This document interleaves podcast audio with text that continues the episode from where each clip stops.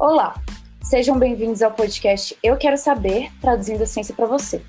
Esse é um projeto do curso de Administração, em parceria com o programa de pós-graduação em Administração e com o programa de iniciação científica da Universidade de Brasília, a UNB.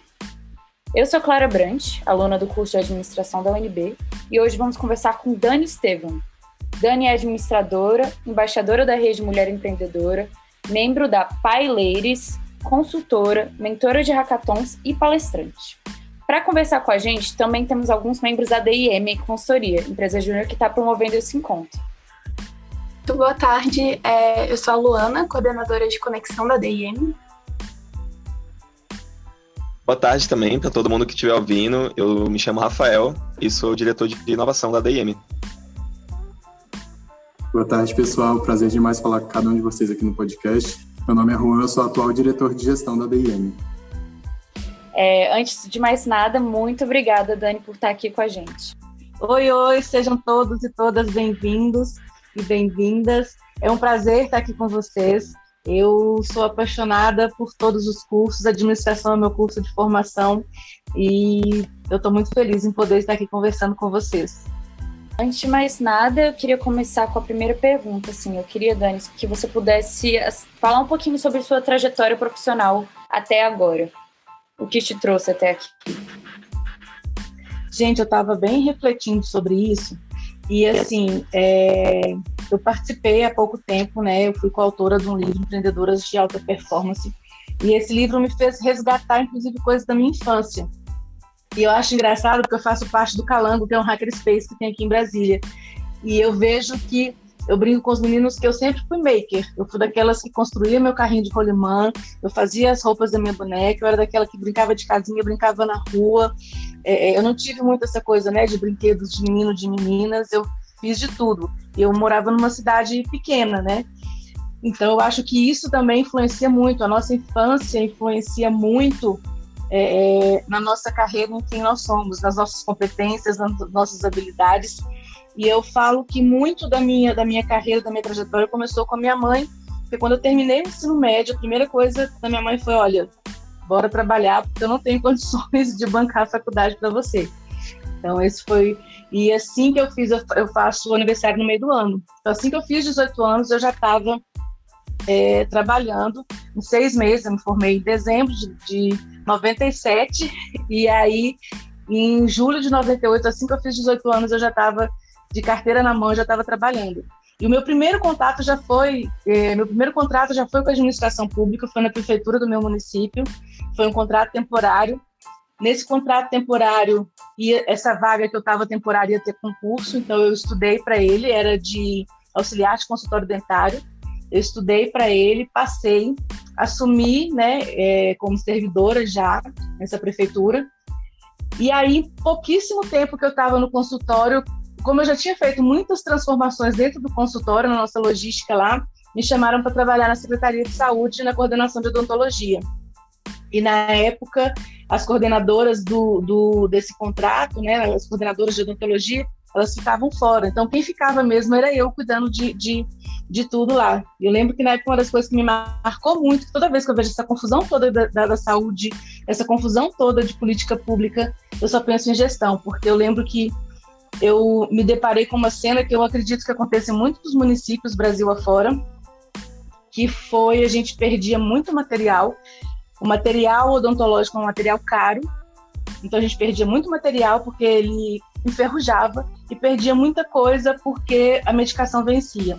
E a gente ficava com o consultório muito tempo parado porque estragava, uma, estragava bomba, estragava alguma coisa e até que vinha o técnico consertava, a gente ficava com o consultório parado. E aí foram três coisas que eu resolvi. Eu só tinha o ensino médio.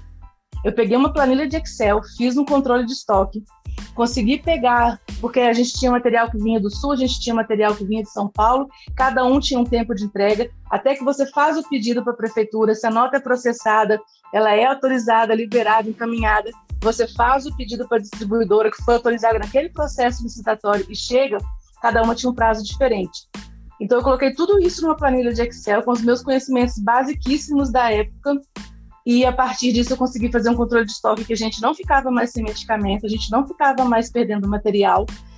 eu consegui fazer um esquema com a pessoa que consertava e que fazia manutenção dos consultórios, então eu já tinha de reserva o que mais quebrava, o que mais estragava.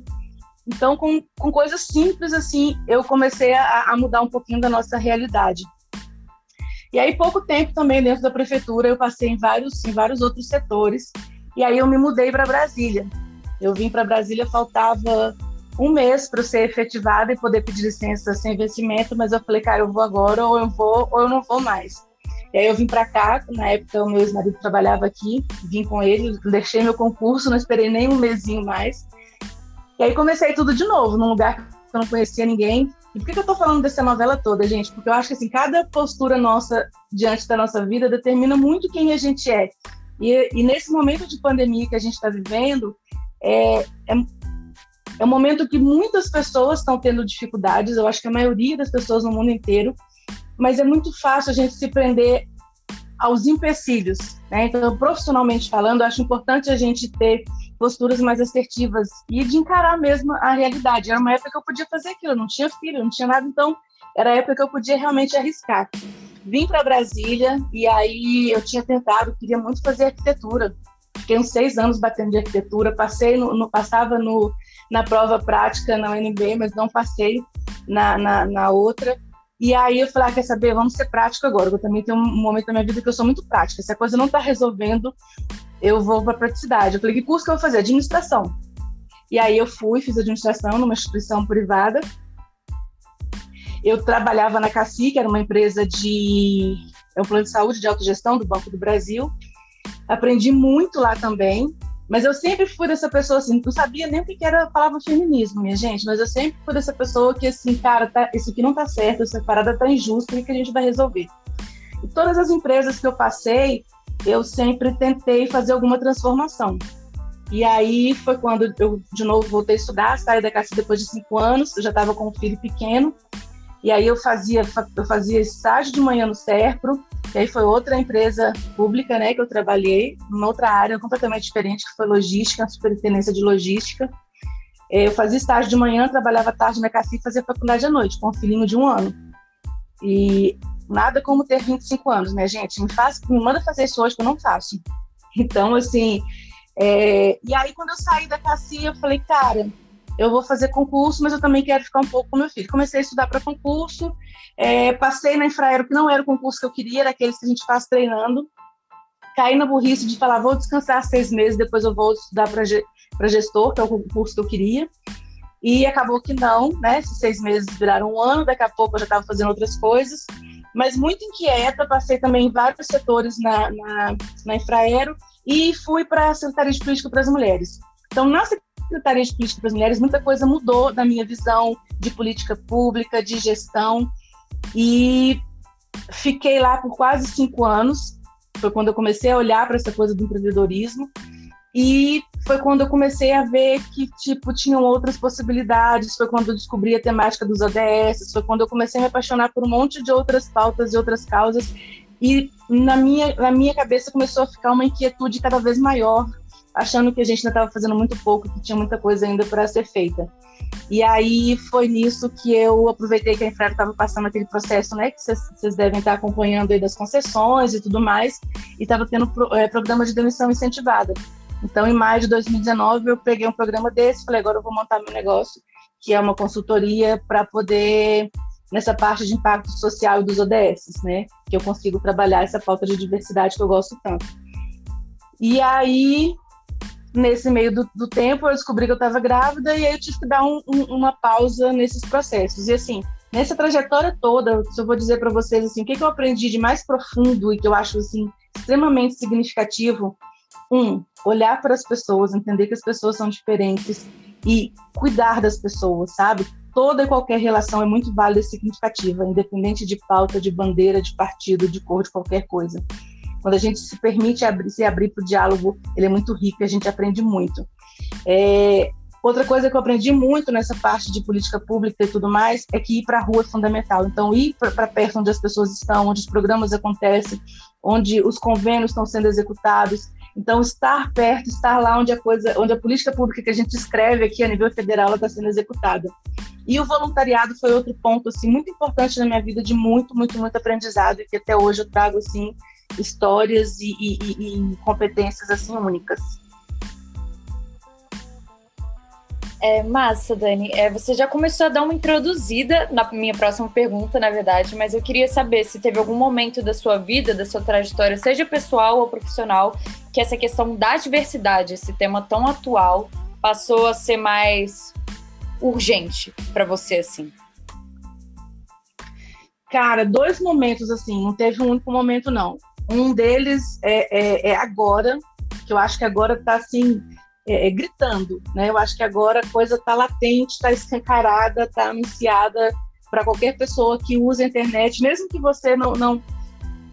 pronto. Para quem assiste televisão, TV aberta, o Big Brother hoje, inclusive, tem nas duas últimas edições tem escancarado tudo isso que está acontecendo. Então, é, é, a importância da diversidade ela está mais explícita e mais polarizada. Então, essa polarização ela está sendo para mim assim bem significativa.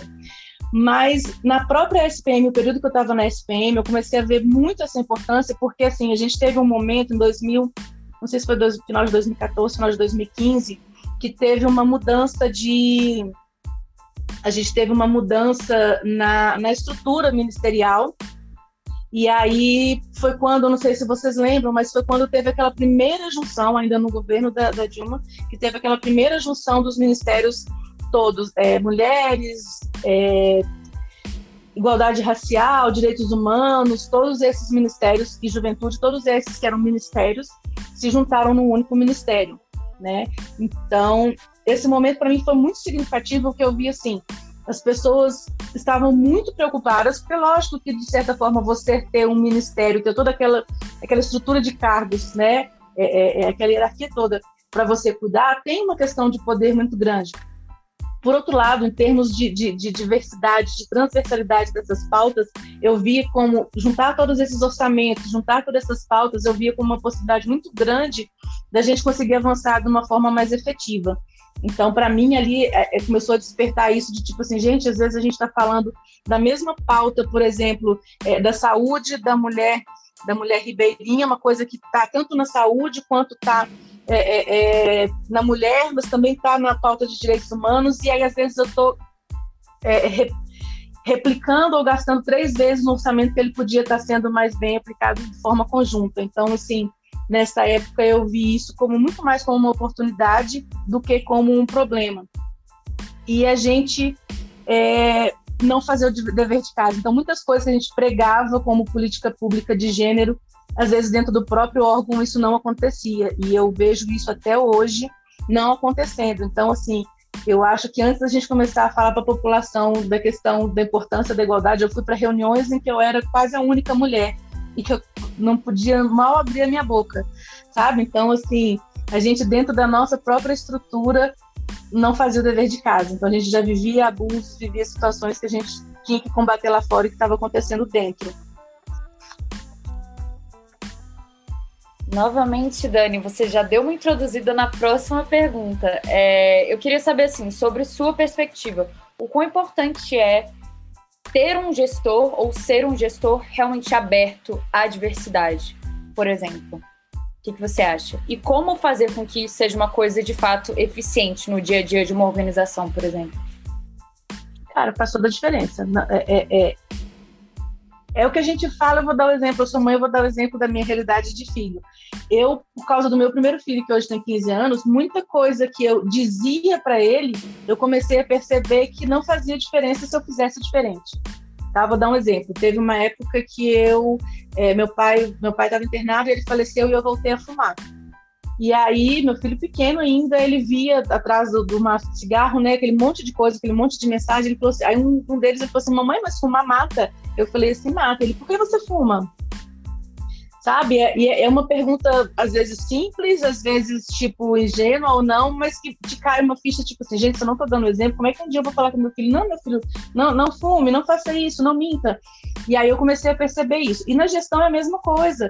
Enquanto a gente não. Eu estou te falando da diferença né, que a gente tem. Se você pegar, eu acho que, se não me engano, é na, na Exaf, mas a gente tem alguns tem os relatórios né, do serviço público, se você for ver a quantidade de mulheres que existem, tipo, igual na população. Né? Eu tenho 52% da população de mulheres, mas eu não tenho essa representatividade nos, nos, nos nos conselhos, na alta gestão, no serviço público, nos cargos né, de, de, gestão, nos cargos comissionados, a depender de um órgão e outro, a depender de um, de um tipo e perfil, se eu estiver falando de perfil, de perfis de, de, de órgãos mais, né, que tem um perfil mais cuidador e tudo mais, eu vou ter essa representatividade. Então, assim, não adianta só eu ter no Ministério é, é, ter só na, na, na, Secretaria da Mulher ou só na, na Secretaria Racial, de Igualdade Racial, essa representatividade. Eu tenho que levar essa representatividade para toda a esplanada. Eu tenho que levar essa representatividade para todos os estados. E outra coisa que é muito, é, que as pessoas não têm noção, muito do que a gente está fazendo aqui no nosso quadradinho na esplanada a nível federal não chega na prefeitura. E a nossa maior parte da população ela não está aqui em Brasília, ela está nos municípios, ela está Brasil afora. Então, assim, é uma coisa que é muito distante, mas vai muito de gestão.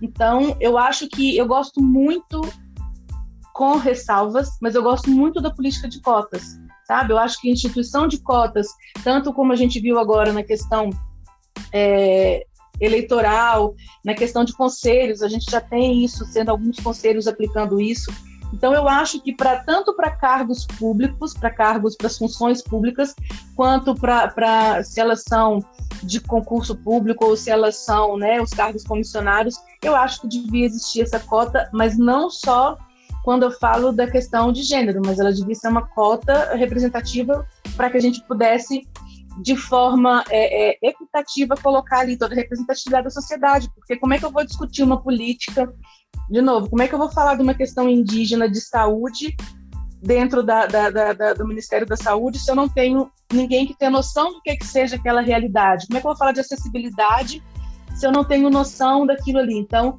quando eu vou fazer os planejamentos, os PPAs da vida, é fundamental que essas pessoas se liguem nisso tudo, porque a gente está replicando esses modelos incessantemente. E a gente precisa vê que a prática ela é bem diferente da teoria. A prática, por vezes, ela é muito diferente da teoria. Então, assim, eu acho que não só a gente ter pessoas mais qualificadas, mais capacitadas nos cargos, mas com mais experiência e vivência prática, sabe? De tudo isso que a gente está falando, dessas pautas, dessas políticas e dessa diversidade toda que, que o Brasil tem. Você diria, Dani, que ao longo da sua trajetória profissional você consegue, você consegue ver uma evolução no sentido de. Você sente que as pessoas são mais abertas à diversidade hoje em dia? Olha, eu acredito que sim. Mas eu vou te dizer que, que ainda tem muita coisa para se fazer. Já melhorou muito né? Eu vejo que é um processo, eu falo por mim. Eu falo por mim, Daniela. Eu não sou a mesma pessoa que há 19 anos atrás saiu do, de uma cidade pequena e vim aqui para Brasília. Eu não sou a mesma pessoa que em 2014 trabalhava na Secretaria da Mulher. Então, assim, de lá para cá, eu fui aprendendo diariamente, aos poucos, cada uma dessas pautas e ainda tem um universo que eu não faço nem ideia de tudo isso. Então, assim, é, eu sinto que já mudou, eu sinto que o simples fato, vocês vão brigar comigo, porque não é futilidade, minha gente, mas assim, o simples fato, não tão simples assim, da gente ver um Big Brother discutindo questões raciais, questões de gênero, questões LGBT, é, é, não é tão simples assim. Se a mídia, né, se as TVs abertas, se elas estão se rendendo a essas pautas e essas temáticas, é porque tem um movimento por trás forçando isso que seja ele econômico, que seja ele legítimo, mas existe. Então, assim, quando a coisa se torna, é, que vai para essa mídia mais popular, significa que a coisa avançou sim, né? Então, eu, eu falo assim, não me interessa se o que fulano, ciclano lá no BBB falou, se está certo se está errado, se está militando errado ou não. O importante é que o assunto está vindo. Pessoas que antes jamais falariam sobre isso estão falando. Então, isso já é um despertar. Então, isso eu acho que é um grande avanço, sim. E aí a gente começa a entrar num outro momento que é levar a informação correta, né? Começar a aproveitar essas aberturas para que a gente possa é, é, é, começar a trazer toda a importância desses movimentos, porque a gente ainda ouve coisas absurdas. A polarização mesmo é, é, é, é muito forte. E eu vejo que quando a gente vê esse movimento de, de hater, esse movimento de, de raiva, esse movimento de ódio, principalmente na internet, tão crescente, tão forte, é porque está incomodando é porque é porque está fazendo barulho, é porque a coisa está aparecendo, né? Então, assim, eu acredito que já melhorou muito mesmo. E o próprio efeito nas marcas, quando você vê toda uma grande empresa, toda uma empresa se reestruturando, se reinventando, mudando a sua cara, né, significa que existe por trás investidores, existem por trás compradores que já estão mudando é, é, é, e ressignificando aquilo. Então, hoje, quando as pessoas falam que eu já não vou comprar mais de uma marca, quando as pessoas no dia seguinte ou horas depois de um, de um Roda Viva com a questão que aconteceu com a Cristina Junqueira do Nubank, começam a se mobilizar para um cancelamento, eu não concordo com o cancelamento. Eu acho que a gente tem que ir sempre para o diálogo. Mas quando a gente vê esse movimento acontecendo, significa que agora o consumidor. Agora eu acho que realmente a gente está entrando naquele momento em que o cliente tem a razão, sabe? É, então, assim, eu acho que. Não sei se vocês já viram aquele movimento. É, inglês é péssimo, tá, gente? É Sleep Giants. Não sei se vocês já viram esse movimento. Sim, sim. Já, já ouvi falar, mas se você pudesse dar uma introduzida para o ouvinte agora. O que, que, que, que, acontece? É um movimento que a gente está tendo uma das coisas mais danosas que existem hoje é a fake news, né? Então, quando a gente fala de fake news, é com, eu tenho lá um site qualquer, como qualquer outro, que tem propaganda, que tem um monte de coisa. E aí, o que, que é esse movimento? Eles fazem uma varredura, né? E aí eles falam assim: olha, Coca-Cola, é o seguinte, tem uma fake news rodando e a sua propaganda, a sua marca está lá. E aí isso e exige uma resposta da empresa. E aí é, a empresa pede para poder tirar o nome dela daqueles, dessas, desses sites, porque isso, inclusive, é uma forma que a, a, vai acontecendo, que o algoritmo, né, quando a gente fala de algoritmo, quando a gente fala da internet, aquela coisa que fica lá por trás que a gente não sabe, é uma forma do algoritmo, inclusive, te levando para esse caminho. Às vezes você nem foi, não recebeu aquele, aquele spam, aquela notificação, nem é porque você procurou aquela informação. Às vezes só pelas marcas que você segue, pelo que você consome. Então, assim, eu acho muito bacana no Twitter, sempre eles estão colocando lá as marcas que deixaram de, de patrocinar alguma coisa, ou por saber ou por não saber, mas eu acho um movimento super bacana e positivo nesse sentido. Né? Então, assim, é, a gente está começando também a ver a importância da internet e dessa comunicação. Com certeza. É, Dani, você comentou um pouquinho antes, acredito que foi uma, uma pergunta atrás, sobre a política de cotas, e isso é uma realidade da UNB e de diversas universidades federais né, e estaduais. E assim, eu queria saber sobre a sua perspectiva, qual que é o papel, é, não apenas qual que é o papel, mas qual que é o impacto da comunidade acadêmica nesse processo de desconstrução da sociedade, vamos assim dizer? Gente, eu acho fundamental. Eu acho fundamental, assim. Primeiro, primeiro porque são os novos, os futuros saberes que estão sendo construídos, né? E, e é onde a ciência acontece, é onde eu estava eu tava outro dia num grupo, eu estava explicando, eu falei assim, olha, eu não estudei na, na, na instituição privada método científico igual vocês estudam na academia. Para mim, isso é uma coisa que devia estar antes da academia. A gente já devia estar no, no ensino fundamental de uma forma mais pedagógica, né? uma metodologia é, é, é, adaptada, lógico. Mas desde os anos iniciais, assim, da escola, já introduzindo esse pensamento científico, sabe? Essa, essa, essa investigação científica nos processos com as, com as crianças.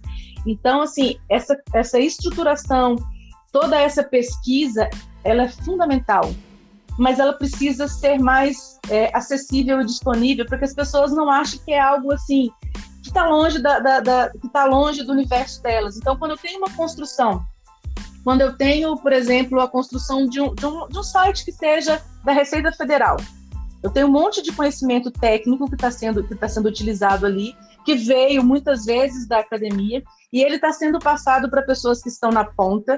E eu não preciso. A gente tem hoje a figura né, do, do, do especialista em, em experiência do usuário, né, que é o UX. eu não precisaria ter essa função. Todos nós deveríamos estar preparados para pensar lá na ponta quem vai acessar aquele, aquele sistema. Então, é, eu acho que é fundamental. Eu vou te dar um exemplo. É, na própria secretaria, quando eu trabalhei, a gente tinha lá, só teve um tipo de concurso, só tinha um servidor que era realmente da carreira da secretaria, porque todos os outros eram cedidos. Como a SPM era vinculada, na, na época que eu entrei, à presidência, presidência não tem concurso, né? Então, todos os, os servidores vinham de outros órgãos para compor aquele, aquele órgão. E aí, tinha os ATPS, que são os Analistas Técnicos de Políticas Sociais. É, eu tinha pessoas ali extremamente. A gente tem, não vou nem colocar a secretaria, a gente tem na esplanada, a gente tem em todos os órgãos pessoas extremamente capacitadas, muitas delas fizeram uma carreira é, acadêmica, né? Fez todo o seu, o seu estudo, foi para academia, fez sua graduação, muitas vezes já emendou num, numa especialização, numa pós, num mestrado, e estavam no seu primeiro concurso público e estavam ali para fazer as políticas públicas para toda a nossa população. Que a gente sabe que nós somos um país né, com dimensões continentais. Muitas vezes, eu, eu, eu, eu, comentei aquela, eu comentei com vocês na palestra, né, a gente tem uma riqueza muito grande em Brasília. Muitas vezes as pessoas não foram ali no estrutural, que está do nosso ladinho, para ver uma realidade que acontece e é replicada no país inteiro. Então, quando eu faço uma política pública, eu preciso pegar todo esse conhecimento que veio da academia e colocar ele tangível, sabe? Eu preciso traduzir ele de uma forma que ele seja, ele seja realmente executado. E eu acho que falta um pouquinho essa proximidade. Então, assim, é um, é um, é um, é um para mim é um dos núcleos mais fundamentais. Para mim é um lugar que eu tinha toda uma glamorização de que tipo tá acontecendo todas as melhores discussões, as pessoas ali estão. Eu imaginava que tipo aquela coisa, sabe, lá de antigamente, onde as pessoas iam filosofar e, e abriam. Às vezes, dependendo de um curso ou outro, de um professor ou outro, ainda existe essa dinâmica, mas eu acho que essa desconstrução deve ser feita todos os dias sabe? É, é, é, a gente precisa pensar em modelos aplicáveis e vocês estão no melhor momento, porque a academia é aquele momento que você pode experimentar, que você pode ir para a rua, que você pode extrapolar os muros, né? Que você pode beber de fontes de pessoas muito com muita sabedoria, acesso que tem à informação é um monte de coisa. Então eu acho assim é o momento de unir os saberes, sabe? É, é, esse, esse saber técnico, é, técnico, teórico, filosófico, e o saber muitas vezes que a gente tem na rua de uma pessoa que está de um ambulante, de uma pessoa que é um cadeirante, de uma pessoa que está todo dia tentando empreender e muitas vezes não consegue, não porque ela não dá conta de fazer, ou porque ela não tem força de vontade ou mérito para isso, mas porque ela não sabe todos os, me os mecanismos legais. Né? Então, assim, é, eu acho que é um dos principais atores que a gente tem capazes de fazer essa mudança. Dani, estamos chegando perto do fim do nosso episódio e a minha última pergunta é: que conselho você daria para uma pessoa, um estudante, por exemplo, que está ouvindo esse podcast, está começando a trilhar sua jornada profissional? Cara, eu, eu igual eu te falei, né? É muito diferente quando você tem lá 25 anos, eu já, já, já já fui mãe, assim, eu fui mãe cedo, mas hoje eu vejo que às vezes mais velha. Mas eu vim para cá, eu tinha 22 anos, eu comecei a trabalhar muito cedo. Eu acho que se você pode conciliar um estágio, uma experiência profissional, sabe, ela é muito válida. Muitas vezes as pessoas, elas ficam pé da vida quando vai ouvir, quando sai da, da, da universidade, vai tentar um emprego, ah, falta experiência. E estágio é experiência. Se você faz um trabalho voluntariado, dependendo da instituição que você está fazendo, é experiência.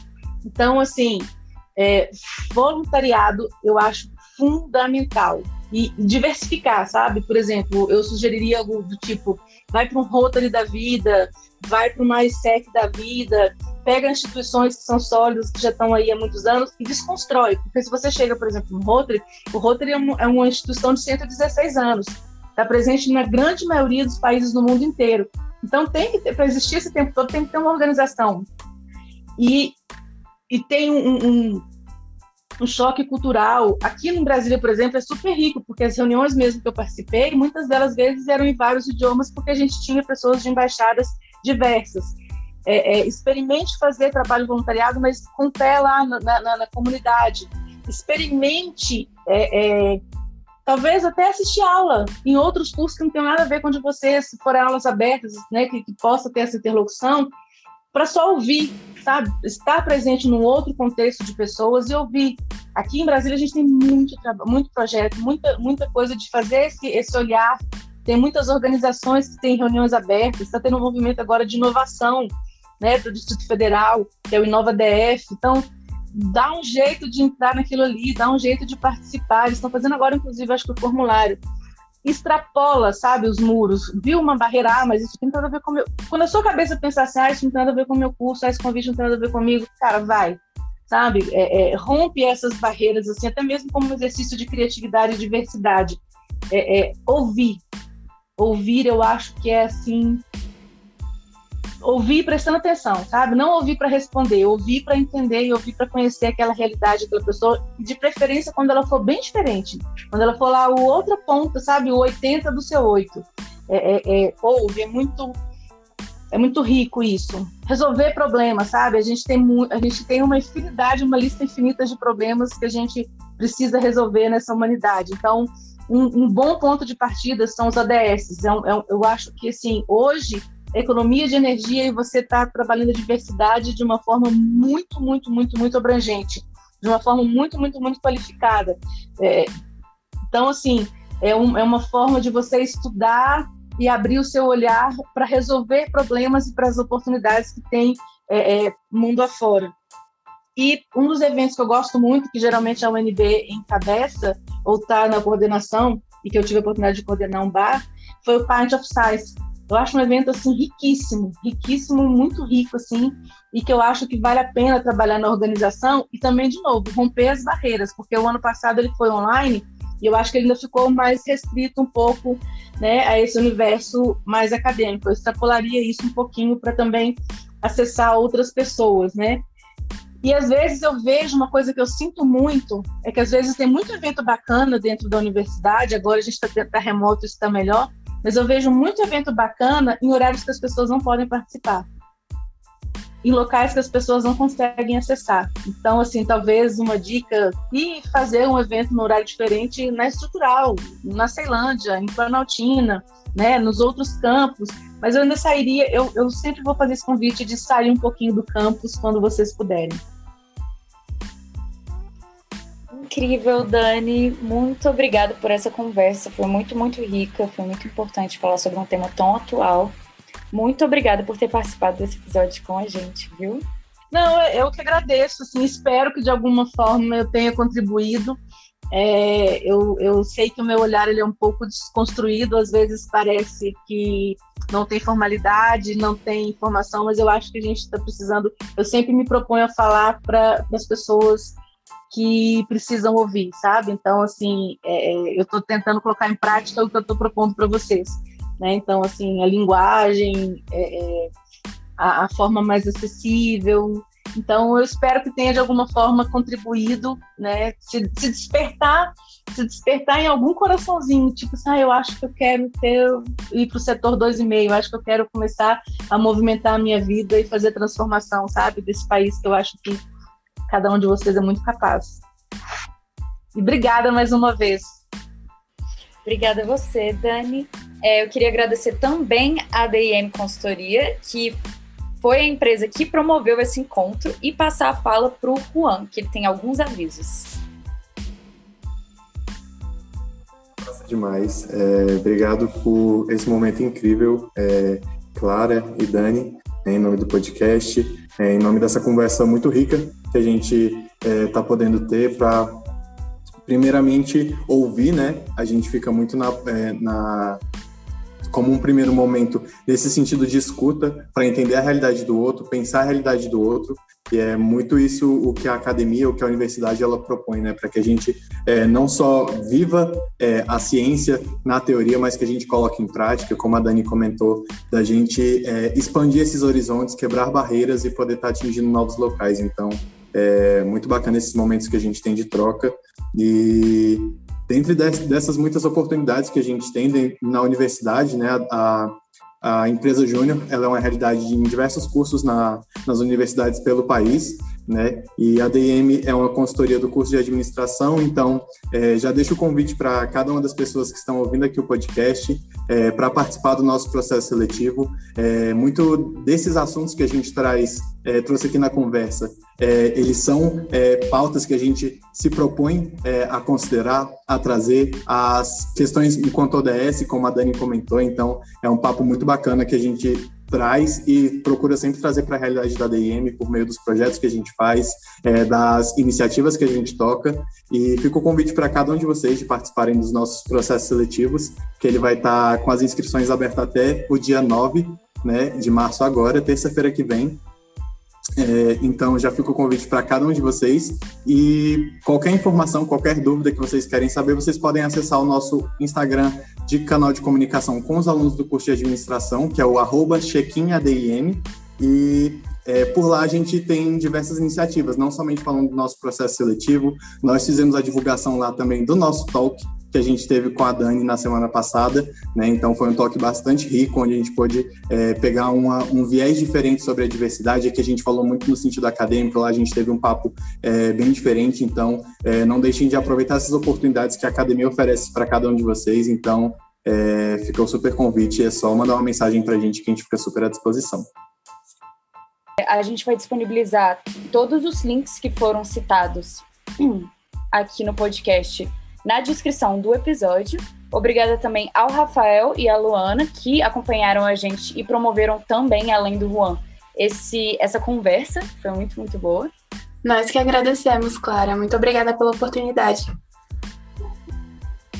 Sim, muito legal ter participado também, ter acompanhado tudo isso e poder estar aqui ouvindo em primeira mão tudo, tudo que a Dani pôde trazer pra gente, tudo que a gente pôde aprender um pouquinho nesses momentos. Então, agradeço pela oportunidade. Obrigada, gente. Obrigada pela companhia de todos vocês e até o próximo episódio. Eu quero saber, traduzindo a ciência para você.